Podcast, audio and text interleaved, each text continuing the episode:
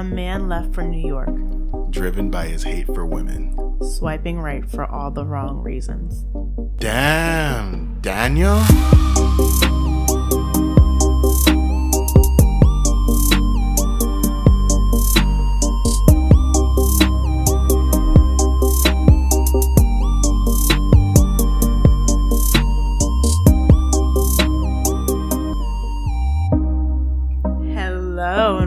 To What Did You Do? My name is Dee, and if you're swiping right on me, you're swiping right all the time. I'm just a sweet transvestite. I'm Charnel. Rocky Horror Picture Show has been stuck in my head um, for the last like three days. I saw a drag show um, and they performed Sweet Transvestite, which is problematic. And I know anyone who's hearing me is like, this is Charnel's too woke for this. I am. But Rocky Horror Picture Show is a piece of art. Um, it's one of my favorite songs from. Uh, I'm sure people who love true crime. Have you never seen Rocky Horror Picture Show? That's what I was gonna say, but don't look at me like that. Really? I have not. I've only seen like clips of it. Ugh. Um. I Well, was this like, he's gonna judge me. this so- podcast ended quickly, huh? uh, geez, you uncultured piece of. No, I had a house. So I don't know who you. You had a house, but no uncultured. culture. Like what you? like had like you had. Well, you you need to go watch it. Like it's it's a strange film, and the plot. There's a plot, kind of. Um, but it is a it's a cult classic, and I I love it so much. Oh my god, I love Rocky Horror Picture Show. I'll, I'll I'll find it somewhere. Stay for the night, or maybe a bite. Mm, I love it. I can't enjoy these things. I with you. can't, like, you should. I, I can't enjoy them with you. So come up to the lab and see what's on the slab. I see you shiver with antissa. Patient. Did you actually count it out in the movie? No, it's actually- it, whenever you perform it, anyone performs it live, they take their Oh. own time, and the the goal is it's very interactive when you watch it with people. So people will be like, "Say it, patient." Maybe the right. it's blame. No, it's just it's just a great I, I song. just can't enjoy it with you. He's And like, my favorite obsession. I've been making a man with Every time I say I can't enjoy it with you, you keep going on. Like I feel left out. Giving my attention. I'm just a sweet transvestite from sensational Transylvania. well, today we're not talking Uh. about Transylvania. No, we are not talking about Transylvania. We're actually talking about some towns in uh southwestern Connecticut, um, Oh, some yeah, boroughs right. Yeah, some in boroughs. New York, Some city stuff. and city some folk. in a town in California. We've we've got a we've got a globetrotter we're here. we're traveling around the U.S. Ran, he ran up some miles on Amtrak and on Southwest. I'm just imagining he flew. I was like, yeah, he did. yeah, it was- it I don't know was if it was JetBlue. I fly JetBlue because I like JetBlue's aesthetic. Never been on JetBlue.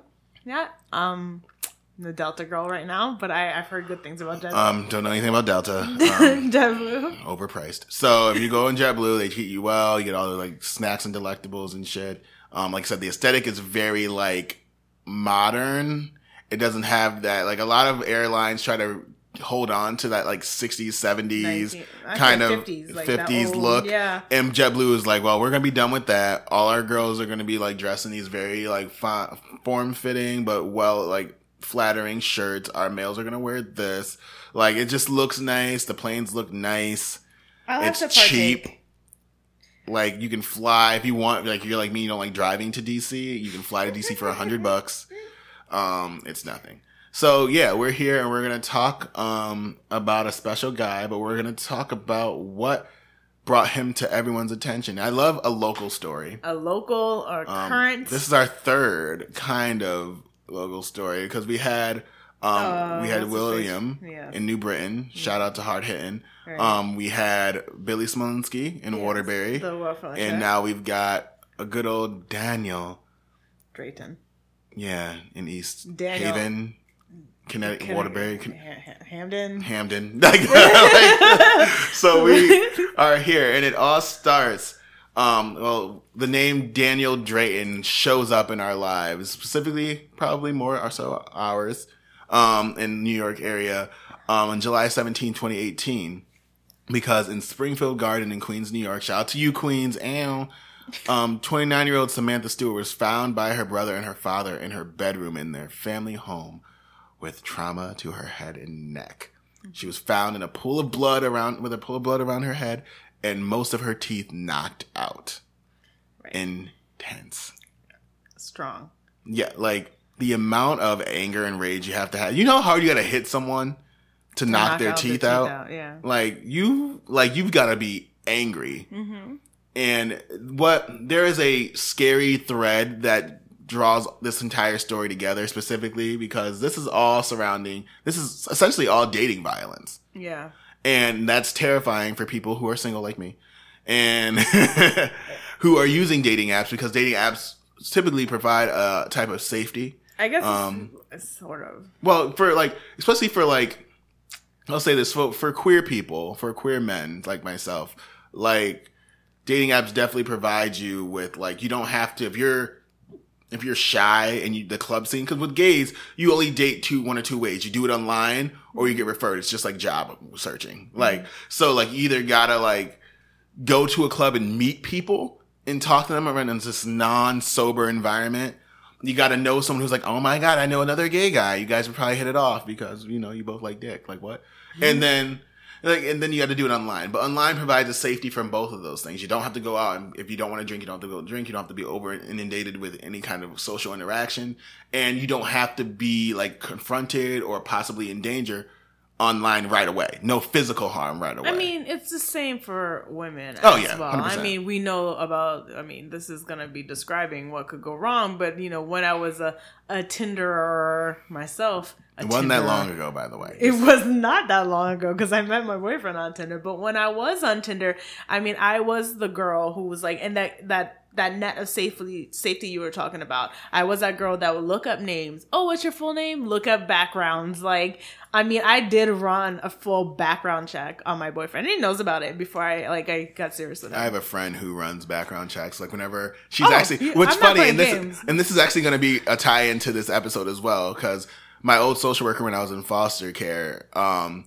I probably can't say her name because if I lose her job, um, knowing that she runs like unauthorized background checks. But sorry, girl, no one listens to this, right? I know. I know.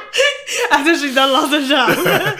but um no like i remember she like it was back in the days the last time she's done it but whenever she's super protective of me even like here we are 18 years later and so she's like what's his name where what town did he live in you don't happen to know his social security number Right. his last address what's that What's- Right. and like i was dating i was seeing this guy very nice jewish man um who lived in um, Newtown, Connecticut, specifically. Um, just to know that we are in Connecticut, guys. Yes, Shout out to the Nutmeg State.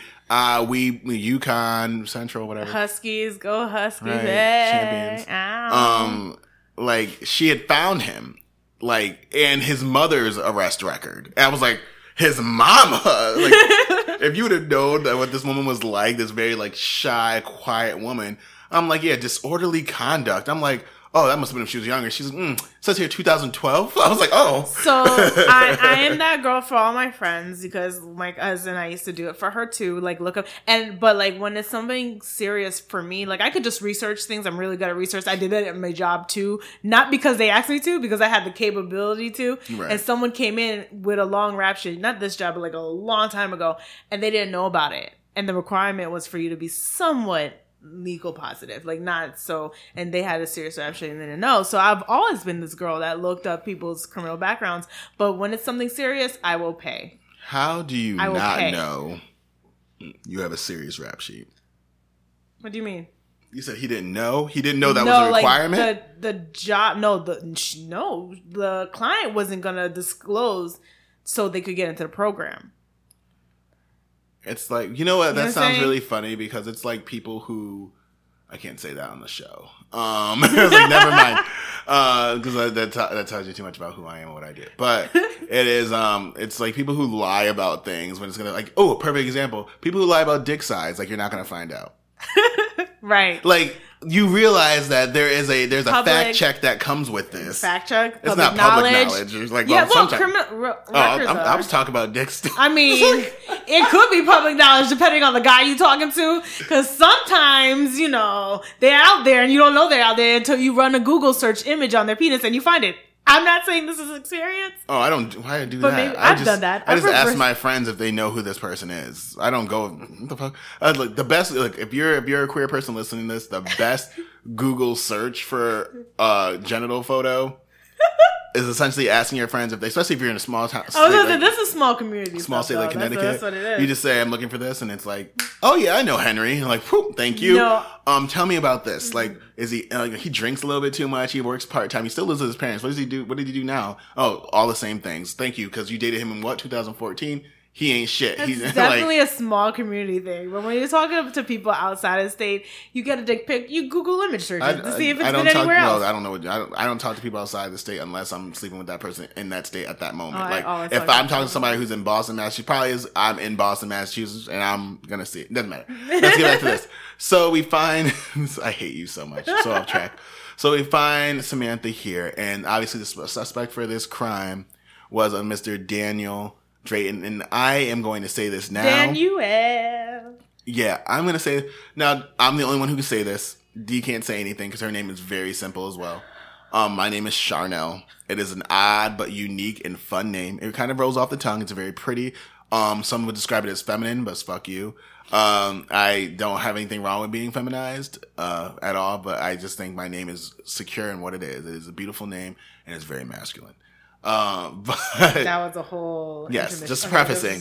But Daniel, the way Daniel is spelled frustrated me every time I had to write it in this outline because I, at some point I just started calling him DD. Like, because he was like, Don't do that because that's my initials. Don't do that.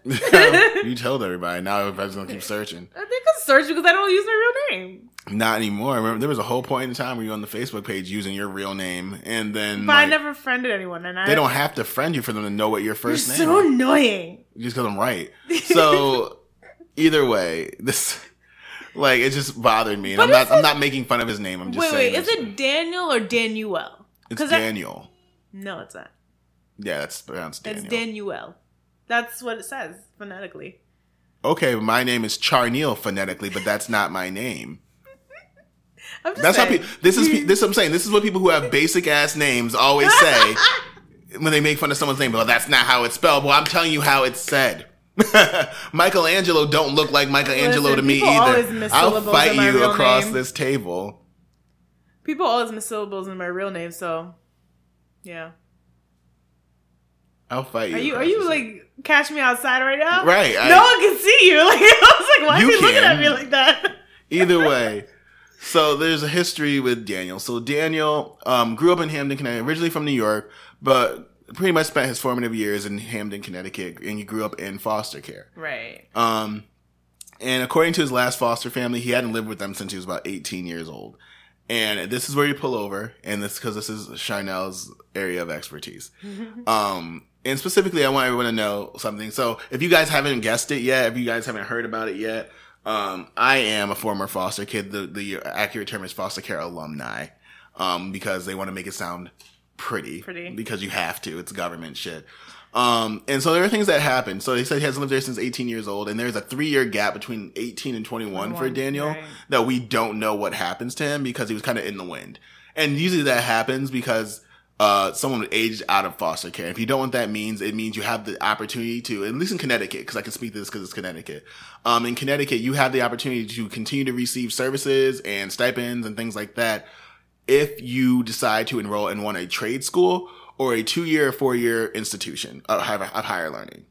Um, s- we obviously know that not everyone can go to college. That's not in the framework of success for everybody, but that's what happens. Or you can sign yourself out of care at 18, which means you sign away basically all the services and things that DCF is providing you specifically as a foster youth. You can still receive, you can still sign up to get like health care and food stamps, things like that. But like DCF's stipends and things like that and access to that care is no longer a thing. Right. Um, what? What's No, I was gonna say like I work with kids in the system currently, and what I see typically is there is a part of my program specifically that caters to kids that are aging out, and usually it's typically if they hold a job or they're now they get a little bit flexible. I see them like if they get a job full time or something like that, they let them stay a little bit longer in the system. But typically they eventually want them if they're not going to school to get DMHAS services. That's like if Yeah. for the adult uh, mental health, but you have to have a mental health or addiction. That's if that's if you and if you if don't have, have it, there's that issue where where do I go next? So- Well, that's the thing. So Right. if you like, they want they put you to demons. They want to put you into if you don't have uh, mental illness or co-occur, uh, co-occurring disorder like addiction, you're not going to get those services. Nope. So when you sign out of foster care, um, the other thing is signing yourself out aging. So you age out at 18, and uh, only because I've written papers on this recently, um, 20% of aged out foster youth immediately experience homelessness Right. right after this. So that could be where he is. He could be floating in the wind, kind of like he could be cal- like homelessness. There's tra- there's all kinds of different types of homelessness. Living so he could friend's house he could be sleeping on sleeping on someone's couch. He Right. could be able to work, pay for an apartment, and lose it, be homeless uh, without a residence for a month, get another apartment. Like there are different ways of Forms of describing homelessness, homelessness. yeah. There's a like extreme homelessness is the one you see on the street. Someone who has no no belongings, no home, no money. Sheltered. Like right. typically it's called Um, unsheltered.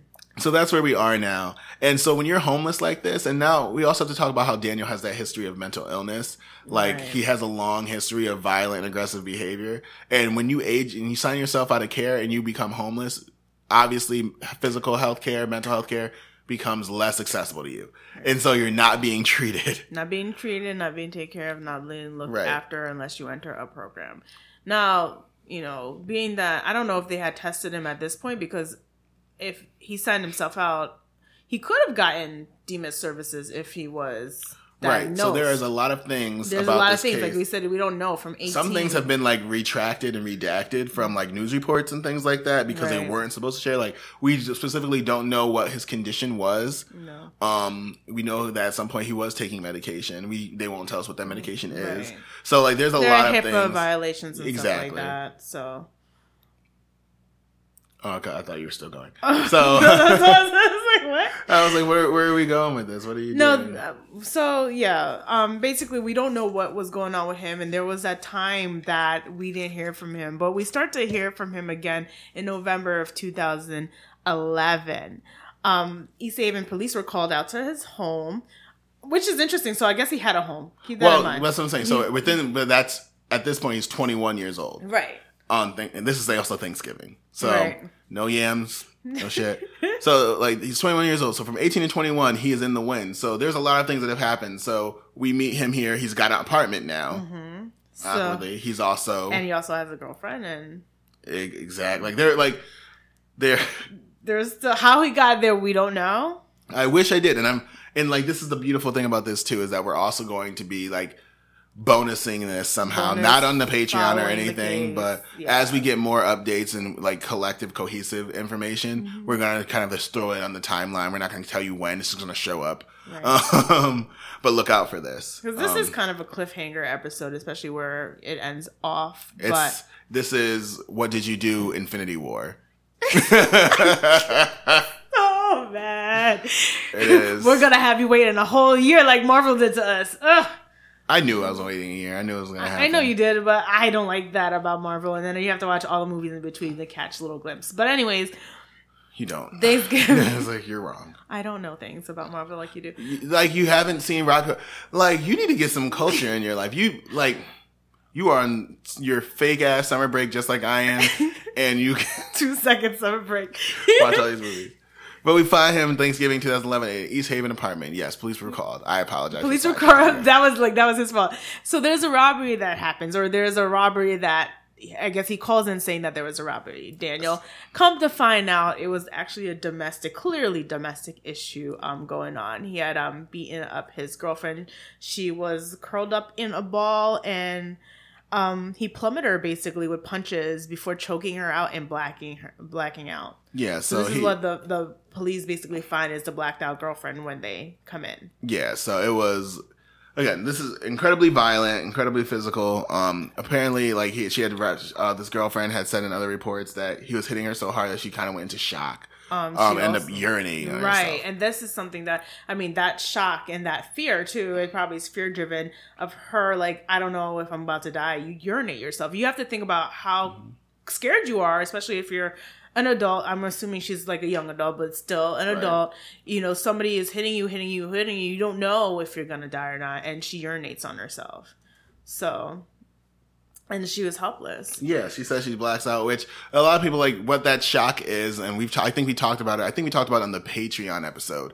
Um, like that tonic immobility. Like Right. a lot of sexual assault victims experience that. Like that's why they, like when they shame victims, like why didn't you fight back? It's like sometimes your body just freezes up. Like Right. you, it's just what it is. And she How says your she can body see, reacts yeah. is different. Yeah. And this girlfriend says like I could see the door. The door was right there. Like she could, but she couldn't. Like and this Mm-hmm. Man is like on top. Like it's just terrible. Like again, violently. Remember we in the beginning of this episode we found Samantha Stewart with her teeth knocked out. Like this guy obviously has rage. Right. Lots of it. Nowhere to put it.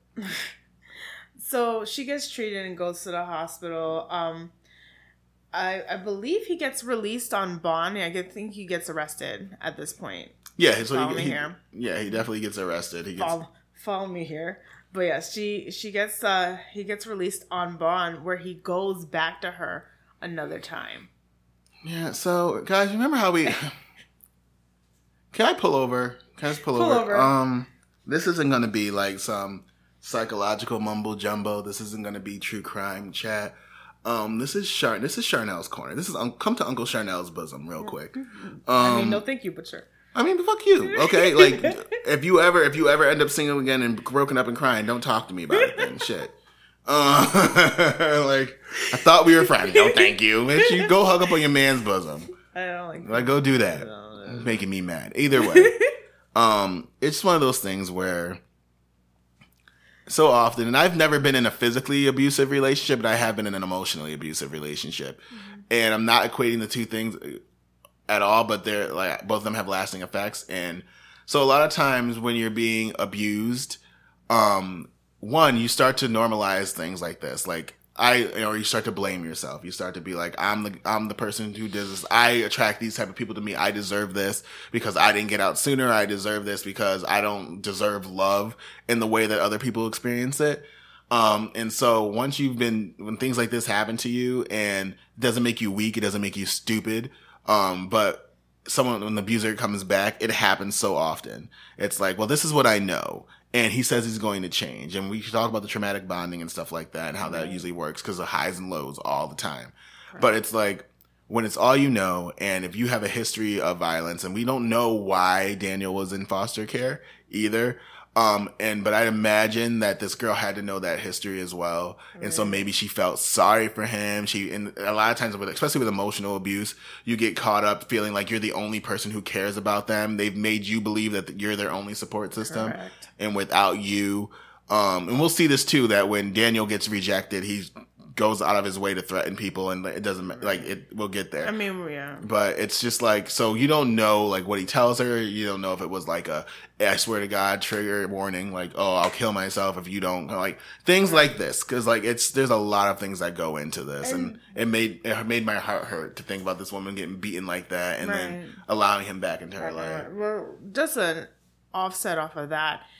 If you fight back the abuse, you're still being abused. And Right. sometimes people who are being abused and fight back and they're like, oh, I hate him too. That doesn't excuse his behavior, Not and that doesn't mean you're an e- guilty party as well. You just reacted differently than everybody else, Right. but you still are at risk and need to get out of the situation. I know a lot of people who will make that excuse, well, I do something too to stay in that relationship. No, you need to leave just as much as the person who doesn't fight back. exactly you are not safe and you're not safe. This most is not aggressive mutual thing. behavior escalates Right. like you give you give a bitch an inch, they'll take a mile, and like you, the last thing anybody wants is for you to for people to get a phone call. Like I was watching, so stupid, but I was watching Luke Cage, and domestic violence was uh, the season two was domestic violence was a a theme in that a little bit. Um, and you, did you see season two? Luke Oh Cage? yeah, but yeah, okay, gotcha. yeah, a cockroach and his uh, girlfriend Yes.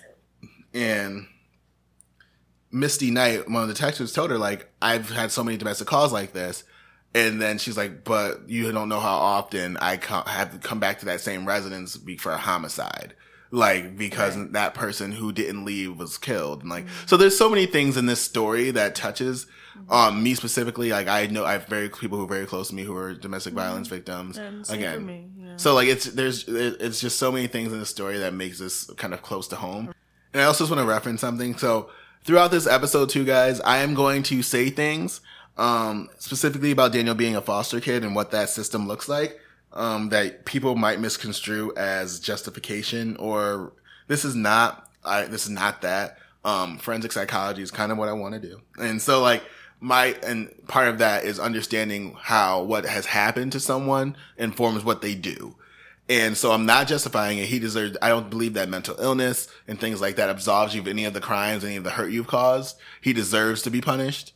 Um, also because you guys will see all the other things he's done. This is not it.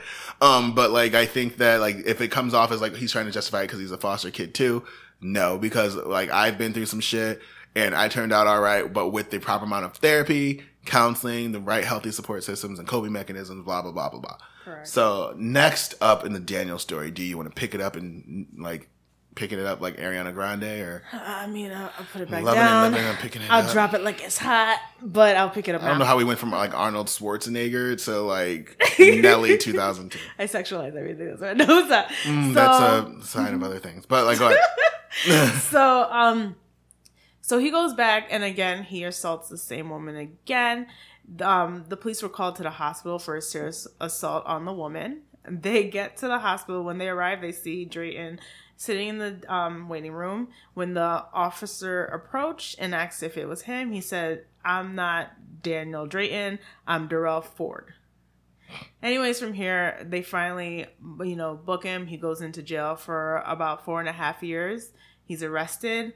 Um, this is begin. This is like his longest prison terms, and he's there until 2015. But around this so, time, hold on. But around this time in 2012, before he got arrested, I just wanted to say that they okay. ordered him for a mental health evaluation. Right. Um, I'm not sure. I don't think they were. They did, they did do it actually. So DMHS, Department of the Mental Health, um, I think wanted to. Well, they wanted to do it, but I don't know if he was he did or not, but they said that he wasn't able to proceed. Basically, he wasn't able to understand. That's what the court records show.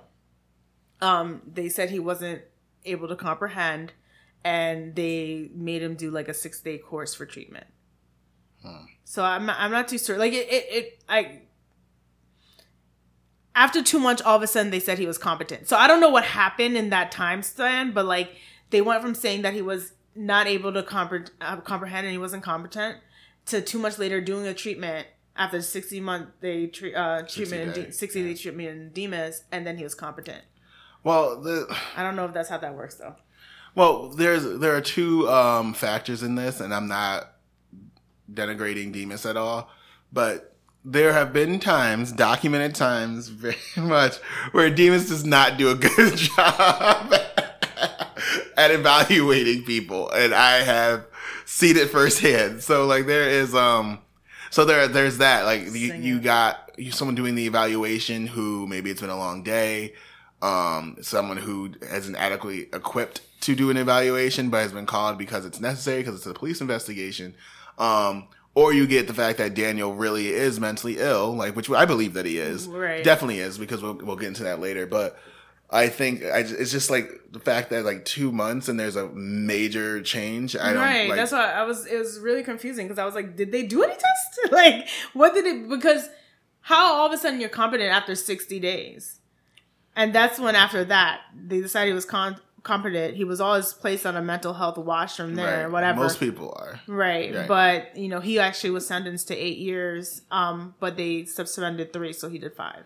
Yeah, it's you know, and it's wild because this crime was like out of control.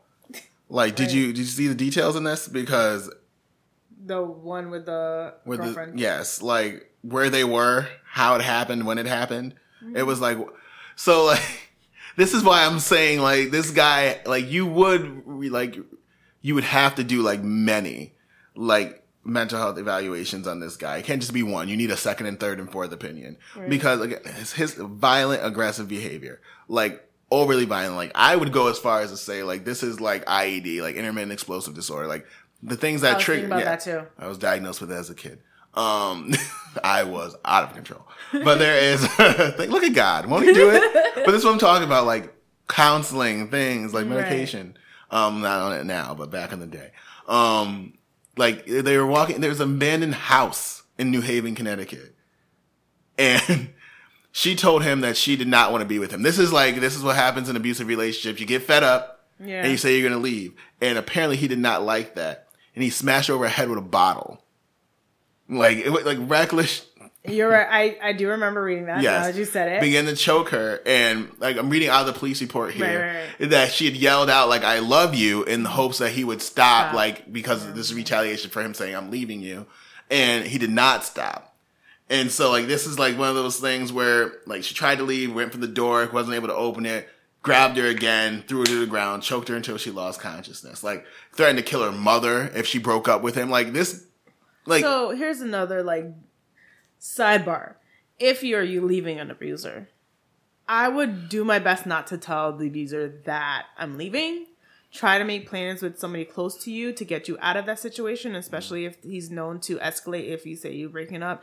Don't tell. I always told, you know, tell women like make your plans, have your things set aside, and when you're ready to go, go. But honestly, you should go as soon as possible. But always make some plan, have a safety net, have a place to live, have somewhere that you could call safe. They do have shelters as well that specialize in mm-hmm. that situation. But get Yes. yourself out of the situation, but you don't need to tell the person that because they can escalate. They can be triggered by that and they're losing control. And it's about control at the end of the day. Well, yeah, and I mean there are, there are ways there are I don't want to use the word euphemistic, but there are like more euphemistic ways to tell someone that you're leaving or to imply that you're leaving. But some people will read between lines. Mm-hmm. Sometimes don't like it doesn't matter what you say to them. Like Right. I think we need some space. Space, bitch. I am space. Like the fuck you mean? You're like you know like it's things like that happen all the time. Where sometimes just leaving is the best best bet. Like going to Right. work and not coming home. Right. Like Right. I've I've helped people do that before. Right. Like I'll pick you up from work, whatever. I'll bring you to your mama's house. Like you know, uh, like I support that more than anything. Then you can send them an, uh, an email. a text message. Don't have to tell them where you're staying. Don't tell them where you are at. Just you know, but I support that more than. and there are a lot of police departments now who a lot, especially in Connecticut, a lot of police departments where now they're not required, but um, they do get more funding if you they have one. Um, a social worker Mm-hmm. at police departments who will work with you if you are leaving an abusive relationship. That you can say, hey, like I'm terrified for my life. Like, no, I don't have a restraining order. No, I don't have any. Pre- he doesn't have any previous arrest or anything like that, or um, run-ins with the law. But I am terrified, and this is where I'm going to be staying, and I don't want him to find out. And there, there, there are times I've seen it happen where they'll have like patrols on the street, you know, for a couple nights, going just like having extra patrol run around a couple more times a night, rather than just the one time down the road and going. Like there are things that you can do to protect yourself in these situations, and I just want everyone to be aware.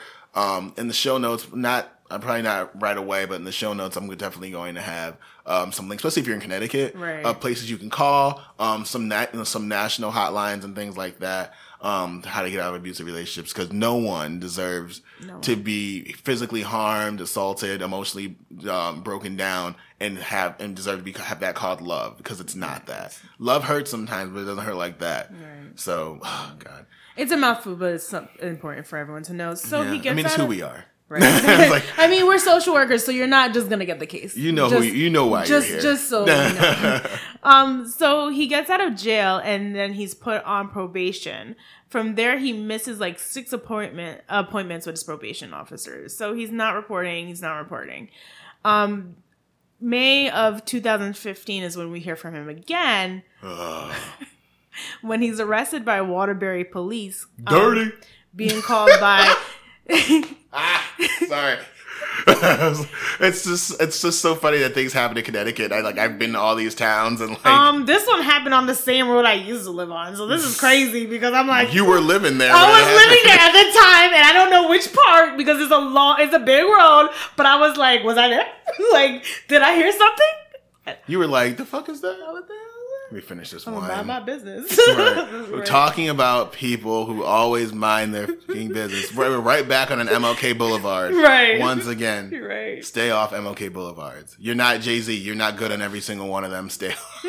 If you don't know that, that's a line from the Yeah, new I, Carter. I, okay. I followed you on that, That one. I got you. you I got. got you. I got you. Yeah, yeah. I'm good on any MLK Boulevard. I he good. I love that song. I so do I. Okay. Um, so, anyways, Okay. um, so they arrive. Um, they basically got called because they heard a woman screaming from the second floor window of this apartment building. They arrive. you know what? Huh? You lived in an apartment, but never mind. Sorry. That's why I'm I'm trying to look this up later on to see if I, I saw this when I was researching, but I never looked further into it. um, so I was on the first floor though. Anyways, so they come over here and they see him trying to leave out the back door. Um, he refuses to answer their questions. Um, but the victim said that they were arguing in the kitchen. Uh, Drayton threw a win- uh, chair and Yeah. broke the window, or out the window. Sorry. then he picked her up, carried her into her son's bedroom, and wouldn't let her leave. Um, and he she started screaming, and then he stopped. So once he started screaming, he stopped and let her go without further incident. But Lord knows what would have happened if she didn't scream out that window. Um, But he gets arrested, right. He gets arrested again. and in two, December 2015, he gets he's found guilty of second degree unlawful restraint, Right. um, interfering with a, an officer and resisting arrest, and a violation of probation order and obvious a protective order and probation. Because again, he is not checking in. Nope. Um, side note as well, um, I did tell you about how I did the sex offender search around my place. Oh, I do that everywhere. And I am so angry that so many of them are unaccounted for. Someone find them. Uh, Some of these shits are super violent. And I was like, oh. And also in my area, I was like, Lord. Um, good thing I, don't do, do nothing that outside. literally everywhere I move, and you know, you know, like kids and stuff. I'm like, well, don't bring your kid around here. Just letting you know, you know, I'm not gonna tell you why, but don't bring, you know, Everybody, everybody also wonders why when I let people out of my house, I watch you walk to you. I don't just shut the door behind you. I'm like, I stand like the black grandma out in the front porch, with my arms crossed. right. Like, as soon as I see that light coming in your car and your car start, you're on your own from there. Like, and like as soon as like you the should, seat. your But yeah, should see, be locked and you should be going. He does make sure I'm good because he needs that co-host. So he does check. Do I though? Yeah, you do. You literally watch every time. Yeah. No, I mean no. You said I need a co-host. Do I? I was like, Let me, let me just get out this chair and leave now. Then. okay, girl, I'll see you. Uh, You'll be back in two weeks. So there. so he gets arrested, and then because he don't know how to fucking act, and again, so so often I'm gonna say this too because we we have to talk about this. So so often, like with mental illness. Usually, people with mental illness or symptoms of mental illness don't get checked or don't get caught up with until they get intertwined in the CRJ, CRJ system. Jesus, the criminal justice system. You can tell. You can always tell when you talk to people who work with like social, because it's our abbreviation that doesn't need to be abbreviated. It's so. I hate myself. The criminal justice system, and even then, it's like there's a lot of mistreatment and pro- improper diagnoses, and like so. Like I'm just like he keeps getting arrested, and he mm-hmm. again this this behavior has been documented, so he obviously has things going on. Mm-hmm. It just bothers me. So he gets arrested again. Mm-hmm. Jesus, in New Haven, Connecticut, in February of 20 i'm tired sorry. I'm sorry. He gets arrested in february. I'm just like i just because it bothers me to my core. I'm like how in the world just like this is i'm not blaming um if everybody who's listening i'm not blaming police officers being terrible. Police officers are not social workers. They're not psychologists. But once people get arrested det- detained um are held like especially for extremely violent crimes they should probably be checked. Um, but he gets arrested in New Haven because he threatens to kill a man.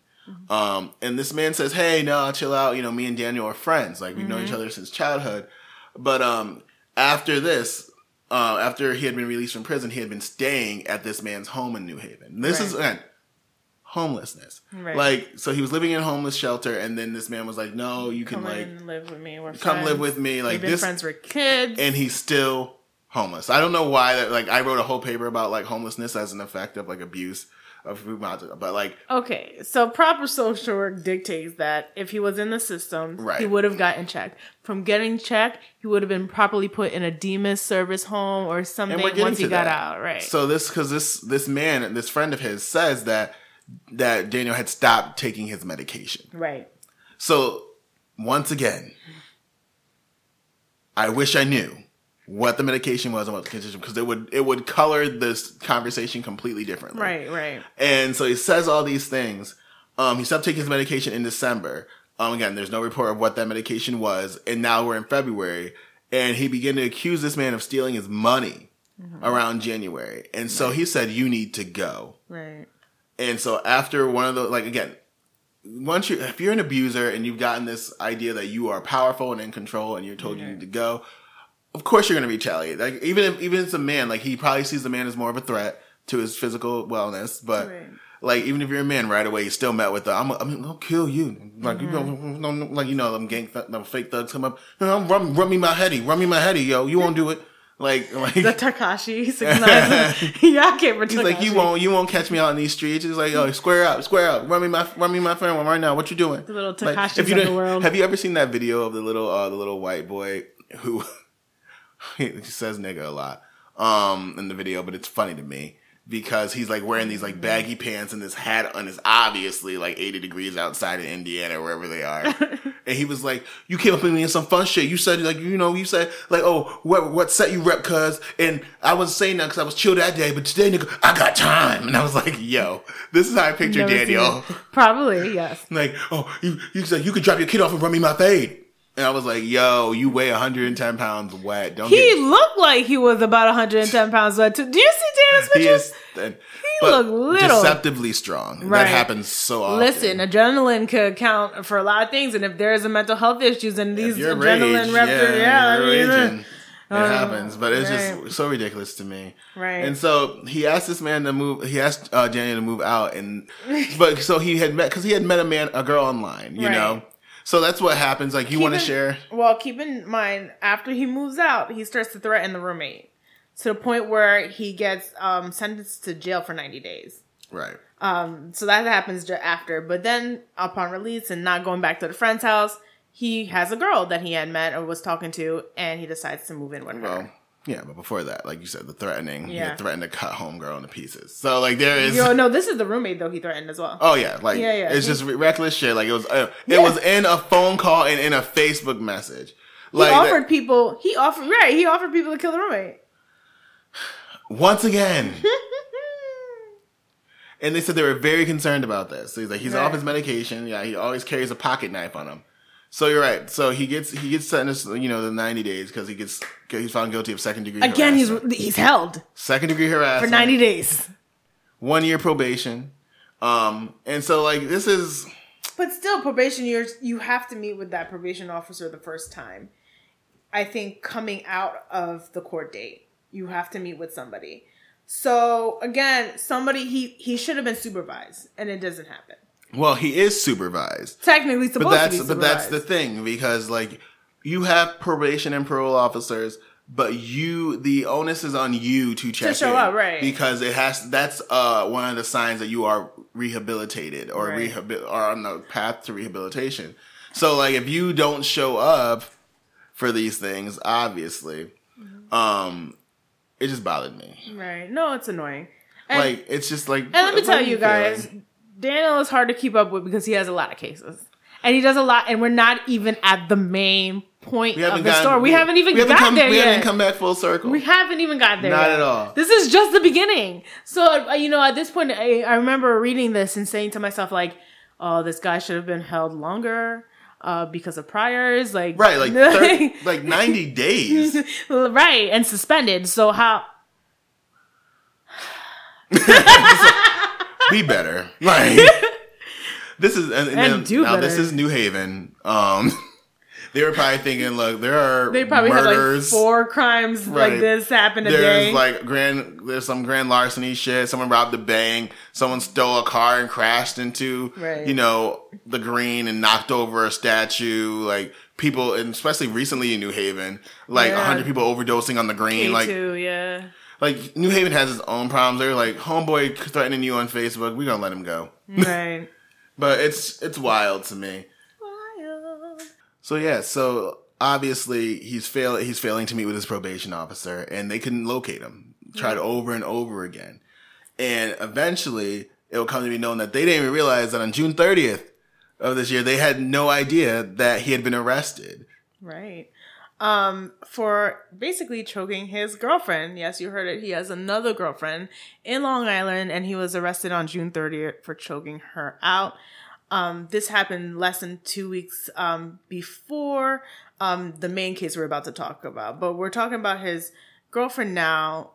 In June 30th, her name is Anaya. Which is a pretty name for what it is. Uh, like you know, he met her through I think it was believe it was Plenty of Fish. This wasn't Tinder. Tin- right, this was plenty of fish. So she had Another told, disaster for me. Yes, I I prefer Tinder to like plenty of fish. I'm just saying, like personally, just quality. I mean you right, you real right. So if you you real right. I mean, Plenty of Fish is ugly. That's why I don't use it. That- like, I mean, its fun- interface yeah, is it's not cu- like old. customer user friendly. It's literally like 1999. it looks like it hasn't been updated since like 2006. absolutely yes. and they have no intention of doing it. The and all the people, oh, yo, the I can, some, you know what? On the Instagram, I'm going to send you screenshots Mm-hmm. of the people that be hitting me up on Plenty of Fish. And I tell you, when I tell you all their pictures look like they were taken with Motorola flip phones in 2007. Oh my god. I've I have like met some crazy people on like Plenty of Fish, like crazy situations. Um, I believe oh God, one guy trying to live with me on Plenty of Fish because he had nowhere It'd be go. like that like it was just all bad, and I got off of there quick. Um, but unfortunately, she did not, and she met Daniel. yep. Um, so they were very much an on and again, off again couple. And on June 30th, I believe she was trying to break up with him once again. He wasn't having it. And I, they were in a public, I think parking lot, but were they in a park? I think they were in a park Yeah. of a parking lot. They're parked in a car. Her in the car. Um, he begins to choke her out, literally get on top of her in the car and choke her out. Her saving grace was that she opened the door, crawled out of the car, and two men saw what was going on, and they fought him off and called the police. Wild. Crazy. So crazy Yes. that he gets arrested Again. and gets released without bail. Nope. I mean, I don't think they knew about his priors in Connecticut. it's- though. exactly, Yeah, they had but- no clue. Like I remember. But still violent enough that you should probably remand him. Yeah, yeah, They don't do it. So he gets released on July 5th, Yes. which bothers me to my absolute core. I am so tired of this shit. And so what is so funny, so while all this shit is stewing in, in New York on Long Island, the Connecticut judicial branch decides that they're going to issue an arrest warrant Are they gonna keep him this time? for his arrest. Um, now, mind you, on July 26th of this year, after previously deciding to do so on a very specific date, July 17th, the same date that Samantha Stewart was found dead. Ironic. like, they were going to do it that day. They were going to come looking for I'm this looking for him, motherfucker. right. And decided we'll wait another week for what? like I, I swear to God, like I So, get. do you think they were giving him passes because he was a foster kid? I think that's loaded, um, and I think that's dangerous. to I don't know, loud. but I'm I'm I'm being No. honest. So often, foster kids are actually statistically foster Question. kids are actually more severely punished Really? By yeah by the, s- the criminal justice system because unfortunately, um, you have a lot of people in the justice system who don't see foster care or social work um side of things. They only see them as criminals. They don't see what's causing things. Right.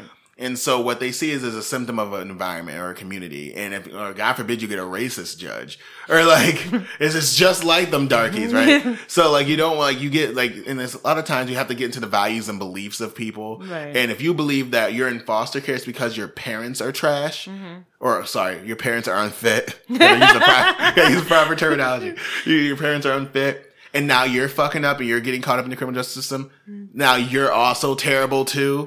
so there's all Ah, so these things like, like, it's you're a- just like your parents. you're just like your parents. thing. This is something uh, you and sometimes like that's the point. People don't realize the importance of social work is to be that intermediary, is to be the person that keeps kids from falling to the cracks and falling into the the traps of communities where there is less opportunity for employment and education and access to things that keep you out of trouble. Like that's what the point of social work is to find services that can like intercede on your behalf, be that middle person. But then again, we don't know if it that his parents were fit. They have to be either dead or unfit for him to be. In He could be out of control and they couldn't handle him. I mean, technically that's unfit, but doesn't speak to the parents because I've seen people who get into the system because they're out of control, and then they go into therapy because they're not arrested as juveniles. If there's kids who are out of control, don't just get placed in DCF care.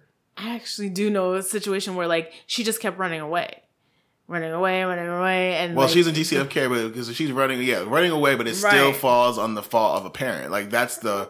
Like she's out of control, yes. Like, you can't- you but know, you right? can't do Like, anything. can't But as a parent, you're supposed to do. It's still seen as a form of neglect. I guess. I was like, I was like, they- like, because we I mean, we all have kids who are. There's some kids, you know, growing up, some of my friends even that you know the parents did all that they could. or you get the, like you get me in the McDonald's sipping my milkshake, like they ain't doing a goddamn thing with these kids. I'm like, get these kids together.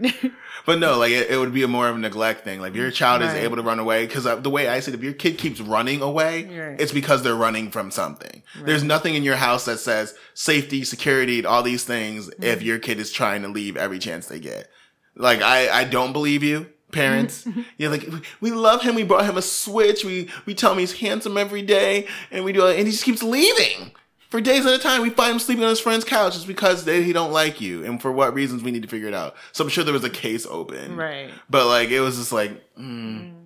but yeah, typically if you're in foster care, more often than not, it's because your home is unsafe, or your parents are dead and you don't have any relatives that are willing to be kinship caregivers. Um, which is an important thing. If you guys also in as well, I don't know how it works in other states, but if you guys are taking care of your relatives' kids for free, don't do that. There are services out there that will help you deal with the financial burden of adding another person to your household. And please make sure you're taking the kid for the right reasons. Don't take the kid just for the money because there are some people and families that will take that kid. I think that's also a dangerous narrative too. Really? There are people who There take are. kid- I'm just saying but there there there is money to be. I know, but like one, that's one of the things I feel myself combating when I'm Mm-hmm. hearing people like, it's, and it's not you. You're not. You're you're Yeah. definitely attached to the soft the software, Software. the social work. Right. um, I've just lens. seen too much of it. But like there, but it's not nearly as much as people would believe. It's not. It's not. It's not even like two percent of foster parents. Sure. And I think that it gets kind of like thrown in with, unfortunately, like that dangerous rhetoric of like welfare queens and things like that. People I- gaming the system. Right, And which- like, but there are. Now, mind you, that was a thing in the '90s Mm-hmm. where like kids didn't really have quote unquote rights. Mm-hmm. And in Connecticut, children have, there's a bill of rights now for foster youth. I'm and not so- even speaking the foster care. I'm speaking the kinship care specifically Kinship I feel care like is it has foster to, Yeah, but I mean, like for as far as families, I see it more when I've seen it. right. The cases happening where they're specifically looking for the money with kinship than foster. I think when you take a foster, uh, I've seen that you really have to do it out of your heart because you know you don't have that relationship. Well, but the the other side of things too is that kinship care is typically emergency care. Right. No, like if you're like on my like my aunt was my kinship caregiver. She was my foster mom, Mm-hmm. but like that took months to happen. Like typically kinship care is like something happens, like a parent gets arrested, a parent gets injured, or gets you know or gets found out, like uh, cops get called because someone overdoses, things Mm-hmm. Like that happen. And immediately this kid needs to be placed somewhere. And it is hard to find an emergency therapeutic Right. foster home wherever in the middle of the night. and if you've got an aunt that you can, who you know whose house you could sleep at for until further notice, they're going to put you there. And so typically kinship care, like my aunt chose to get me and there's kind of convoluted things around that about money and shit like that. But like typically it's emergency care. Right. So you don't usually have a chance to think about how much money you're going to get. Right. Usually you're inundated with the fact that your sister or your brother is hurt, dead, sick, addicted to mm-hmm. drugs, and you now have to take care of this child. All that stuff comes afterward. Um, but it's, I love that we get into this. We're just um, social workers and we can't turn it off. Uh, it's never going to go away. It's never but I go. think that, but no, I think that when you talk about the criminal justice system, it's so, that's why I, I like, I, I decided that mm-hmm. After this, I need to go and get like, either like, I don't know, like, I gotta go get a degree in community psychology or get like a doctorate in community psychology because I want to go, like, doctor. like exactly, Psy, doctor, psychology. All right, right. Thank you. Dr. Bush sounds great. Um, I think that, I don't know, I just feel like there has to be, I don't know, there's it's just like foster care, like these kids are so vilified and stigmatized as being damaged and fucked up and broken beyond, repair because of what their parents are. And it doesn't have to be that way. And a lot of it happens because they get tangled up in the criminal justice system because they don't have proper support systems. And now they're on their own track without, again, not being mentally diagnosed, properly uh, diagnosed with mental illnesses, not being treated properly, like things that keep going. So there's a whole bunch of stuff in here. Um, but again, so now we wrap around full circle to Samantha Stewart's body being discovered. And so we have all these things, and the police are canvassing this crime scene. And not to be outdone, something else comes up attached to fucking Daniel's. I get so the using like fun like technology and things called DNA. found at the crime scene. They link him to a Brooklyn rape, um, where a woman says that she went on a date on, with him on June 17th to a pizza shop. They met on Tinder. And she says that he ends up choking her unconscious. And when she comes to, she wakes up to him trying to rape her. And she escapes, but not before she said that Daniel slashed her tires and threatened to blow up her car a month prior, exactly a month, month prior, prior, to this. To... This is what like, and that doesn't even speak to where we find Daniel next. Like this no, is no, what... no, no, this, and this is the big part. That if you guys aren't ready, like that was just the the the work up to where we're about to go. Oh we God. haven't even hit the hit big part yet. We have not. No.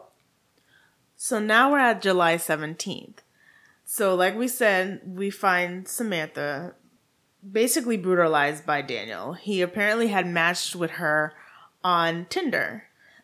Samantha was a 29 year old nurse, you know, probably single doing her thing, and I guess they met up.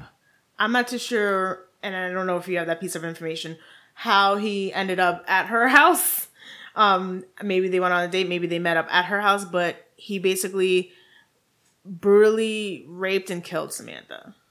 So not only he, you know, rapes and kills her, but he steals her credit card, orders Uber Eats like food from her credit card and flies across the country to now California. So yeah, so we see here that Daniel is not we can't even call this sloppy because he's been sloppy. Daniel has not been meticulous or mm. intentional really with what in trying to hide or be hidden. Like he doesn't he doesn't kill his all his victims. His victims are just abused and beaten badly. Um and doesn't he just leaves. Like he gets arrested and goes on to the next one. So I don't think he, I think at this point he's kind of like maybe my grandma would always say like when you're t- sick and tired you'll come in you know like when you're right. really tired of what you're doing so i think that he wanted to be caught. He knew things were like his his luck for so to speak was right. running out. Right. and so like ordering uber eats obviously with a dead woman's credit card ordering plane tickets with a dead woman's credit card. Like you knew what was going like you knew and they that. could track the stuff clearly. Like they could track the oh, plane oh, ticket. so he goes to california and meets a girl in hollywood and he holds her hostage and rapes her right before he's arrested by the police in California there. Right. So definitely like he's used her credit uh, Samantha Stewart's credit cards. Like I said there's DNA evidence um, that had linked him to that rape, that attempted rape in Brooklyn. And so the New York, New Jersey police had created a task force investigating that murder. And so they had tracked him all the way there and had obviously reconnected and connected and collaborated with California, Hollywood, California police departments. Um, part of me wishes that, like, I don't know if you've ever been to like Hollywood. I have not. I, I only go. know about West Hollywood because that's where all the gays are. So WeHo. And I just imagine that every like, and there's like gay, like rainbow sidewalks and crosswalks there. Mm-hmm. I just imagine that all the cop cars are also painted in rainbow colors. you just decided. And so it just makes me laugh because I just feel like, woo, woo, woo, woo, woo. And then it's like, he looks out the window like, holy shit. And it's nothing but rainbow mobiles outside. He's like, the gays found me, gotta kill. Like, I don't know. That just makes me happy in my head. I'm like, I feel like I wanted him to be caught that way, mm-hmm. but it's not gays. It's a whole bunch of like over, like hyper masculine, hyper aggressive, um, probably, I don't know, what's the word I'm looking for? hopped up on testosterone, whiskey, and briskets, um, looking to take him down. I feel like there's a whole culture thing I'm missing, but cool. There isn't. That's mm-hmm. Charnel's culture. Charnel's mm-hmm. just thinking about brisket fed police officers. Apparently. That's I don't know, I just feel like when I think of like like dangerous police officers, those are the types I think of. Like the ones who are really looking to take someone down, like, oh yeah, we got him. We got a mark, man. Like I think we got the perp. muscles. Sometimes, yeah. like most of the police officers I see around here got bellies and stuff. Yeah, I mean, like you've been doing this a while. You let yourself go. like especially living All in like Duncan. living in this town. Like my town, not, not a lot, ha- a lot, a lot happens, and they send like the young rookie cops to deal with it. But the ones I always encounter when it's like someone called the police on someone and now they're blocking my way of getting home. And I'm like, he looks doughy. like, he looks like if I had to, like I could take him, he should probably like get that fixed. Like you don't want people to look at you and be like, yeah, this isn't a problem. Right. Which so, speaks to like why people shoot guns because they can't fight. I don't know. Um, it's neither here nor there. Whole nother discussion for a whole other separate podcast. It's not this one. So go ahead. No, I was like, go ahead. So he gets arrested. Fine a fuckingly. Yes, it's awesome. So they hold him and he faces charges in Los Angeles for attempted murder, rape, Damn. false imprisonment, sexual penetration with a foreign object with I'm telling you, like escalations here. Like you, right. you get there eventually. Um, he's expected to be extradited to New York sometime this month. Um, he's due in court August 27th. Mm-hmm. So about seven days from now, we're recording on the 20th. Right. Um, so that we'll have an update sometime after that date. Yes. But so as messy as this was, and as over the top and ridiculous, and seemingly, I went in thinking this wasn't going to be a lot to talk about.